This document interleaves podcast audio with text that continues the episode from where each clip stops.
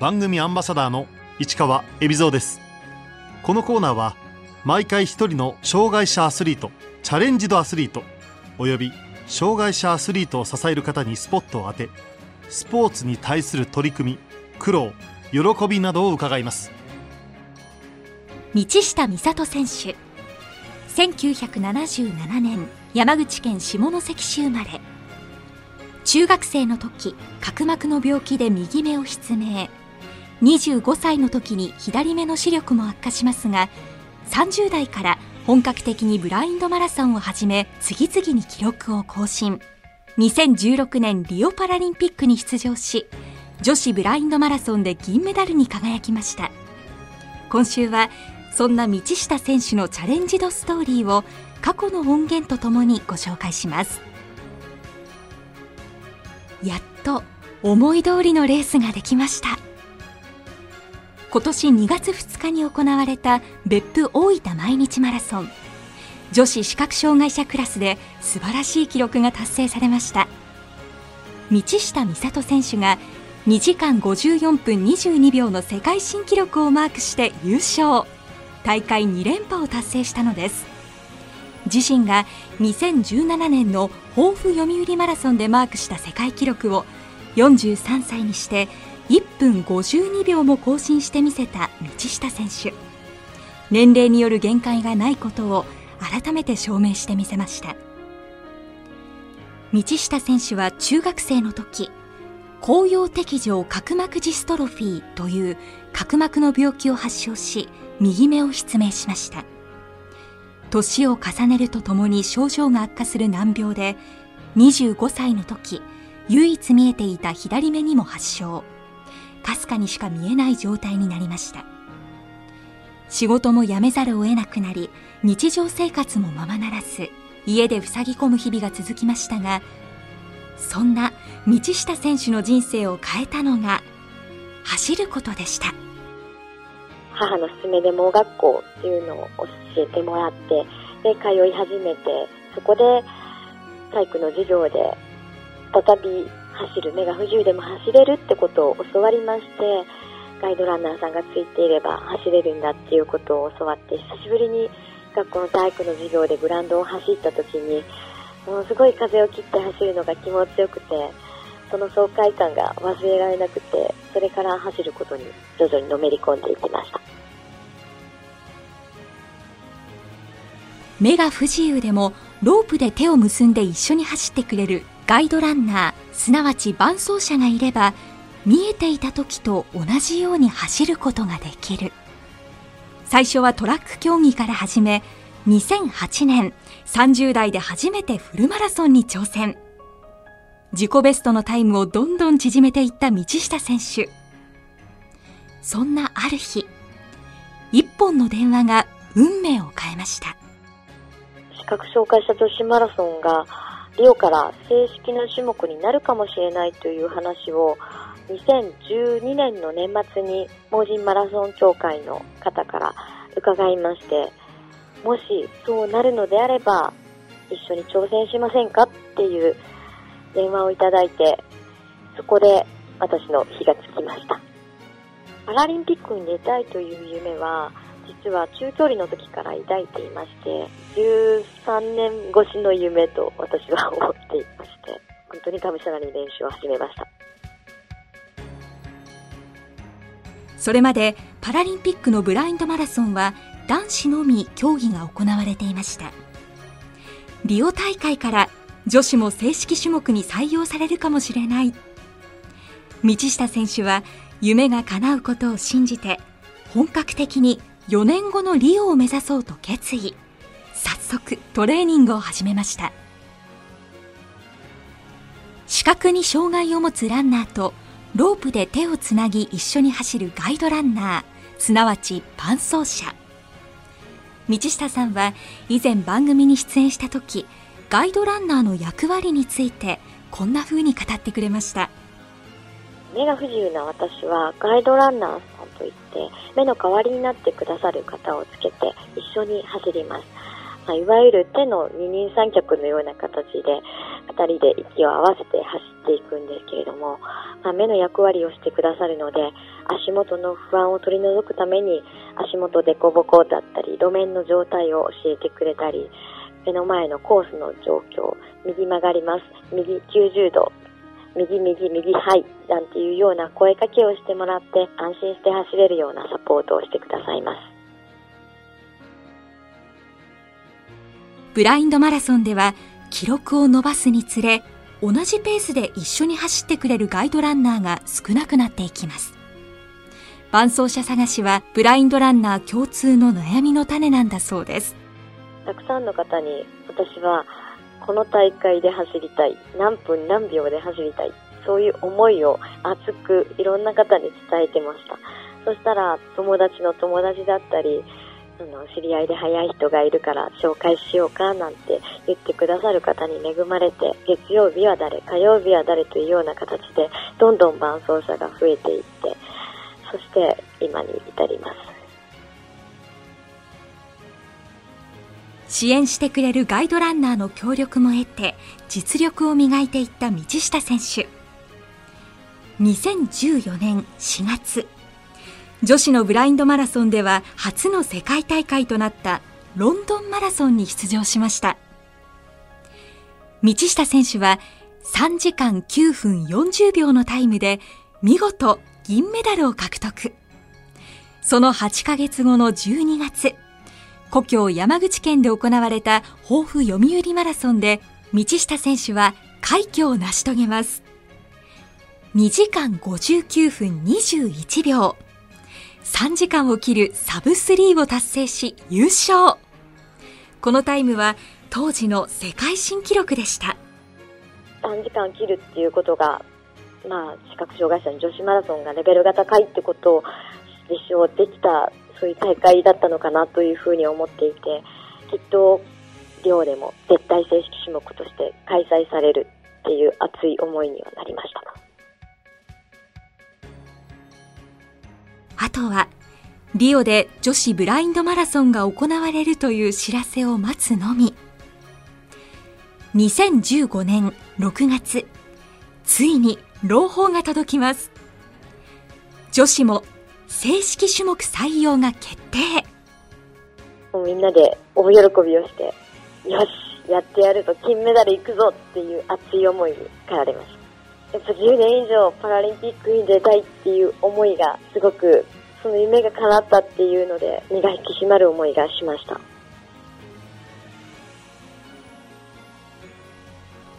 長年憧れ待ち焦がれたパラリンピックの舞台にいよいよ立つことになった道下選手。リオでは2人のガイドランナーが交代で伴走を務めることになりました。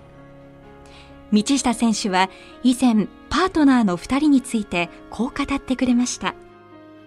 前半の伴走者の方は青山由香さんという方でものすごくポーカーフェイスで冷静なんですね。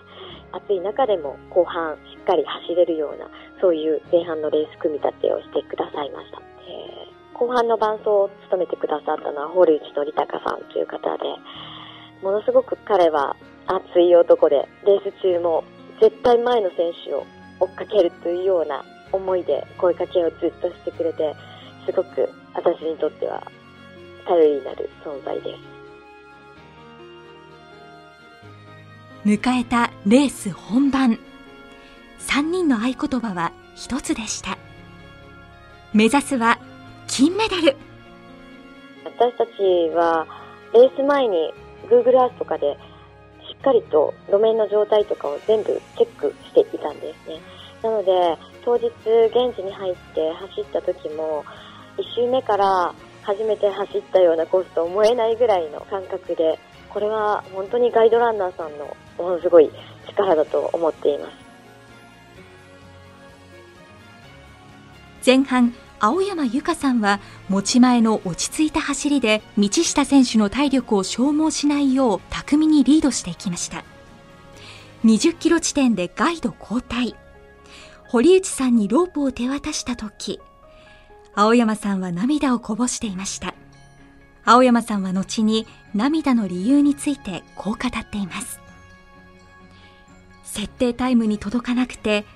いいリズムでバトンタッチできなくてごめん。後半は堀内さんといい走りを見せてね。そんな気持ちでした。道下選手にとってもこの瞬間がリオで最も忘れられないシーンになりましたレースの中で3人が唯一一緒になれる場所なので思い入れが強い場所になっています。青山さんの思いを受け止めた道下選手と後半担当の堀内則隆さん。堀内さんは目前にいる2位のブラジルの選手に照準を合わせ30キロ地点手前のカーブで道下選手に行くぞと合図。一気に抜き去り2位でゴール。堀内さんはゴール地点で目に涙を浮かべていました。みんなに誤解されましたがあれは嬉し泣きじゃないんです。3人で金メダルを取るつもりで走っていたのでもう悔しさしかなかったですね。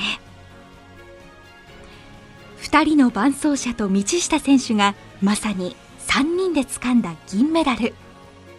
共に汗を流してスタートラインに立って伴走者の方が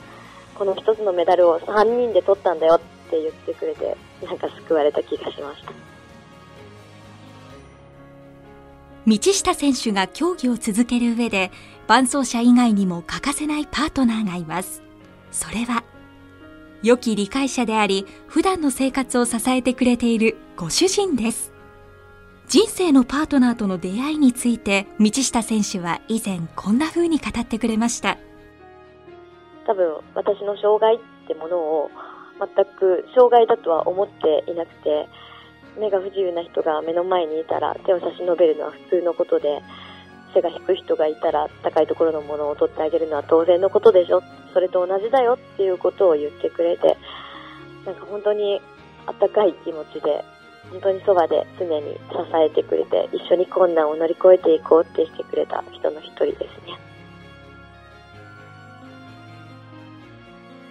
練習で走るとき伴走してくれるランナーも重要な存在です。道下選手に限らずどのブラインドランナーも苦労しているのは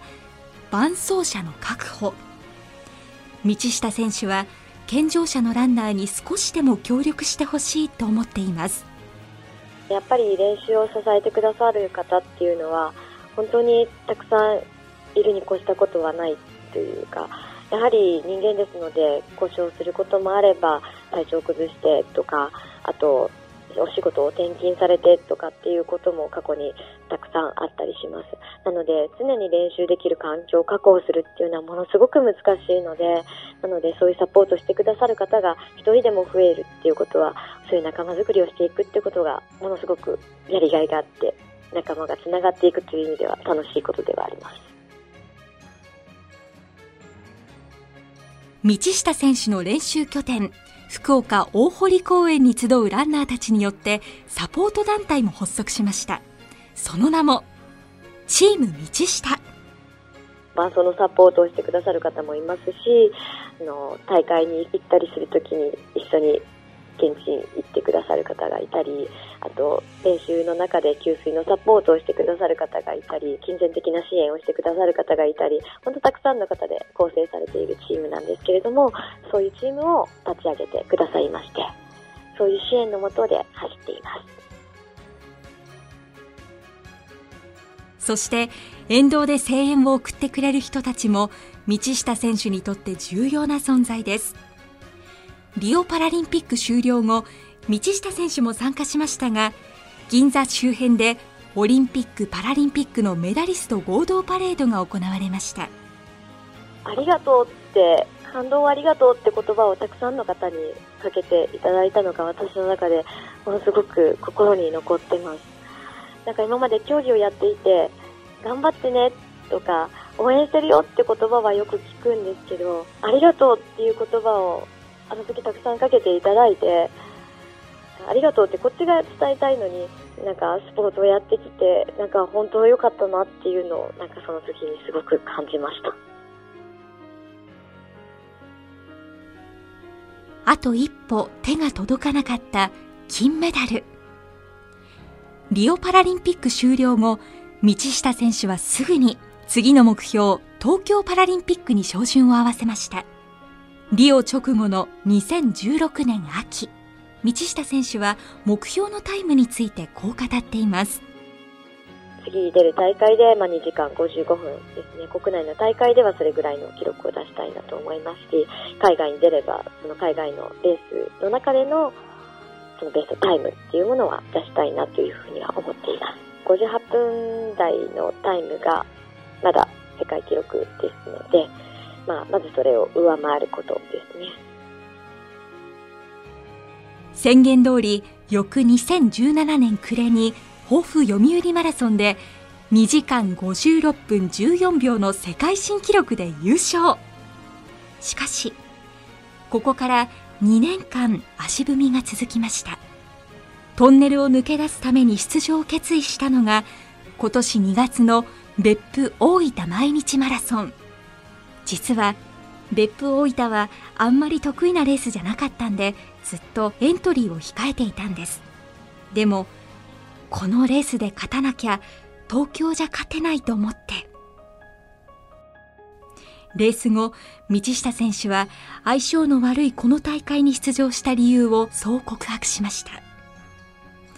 2人のガイドランナーも道下さんを支えてくれました。リオでも伴走してくれた青山由佳さんと新たに伴走者になった元箱根駅伝ランナー志田淳さんです。前半担当の青山さんは序盤は抑えていこうと巧みにペースを保ち志田さんは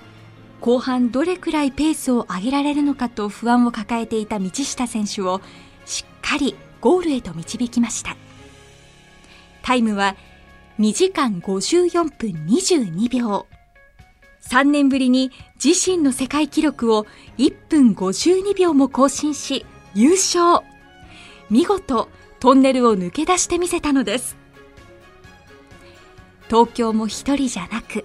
みんなでチーム一丸となって目指していきたいと思います。レース後そう語った道下選手。将来の夢について。4年前こんなことも語っています。目が不自由になって本当たくさんの方のサポートがないと走れない。なら逆にたくさんの方と出会うチャンスがいっぱいあるということでなのでそういう出会いをつなげていくことで私に何か役割が与えられるのであればそういう役割をこなしていきたいなというふうに、はい、未来は人との出会いをつなげていくようなそういうことをやっていきたいなというふうに思っています。で走ってる人って本当に家の近所にもたくさんいると思うんですよね。出会いがつながっていくことでいろいろ自分ができることが増えていく。私は障害者スポーツの走ることに出会ってヘルパーさんを利用することが本当にないんですね。生活も本当潤っていくっていうのを実感しているので本当たくさんの方に走ることを進めたいなというふうに思います。今週はパラ陸上ブラインドマラソン。リオパラリンピック銀メダリスト道下美里選手のチャレンジドストーリーをご紹介しました。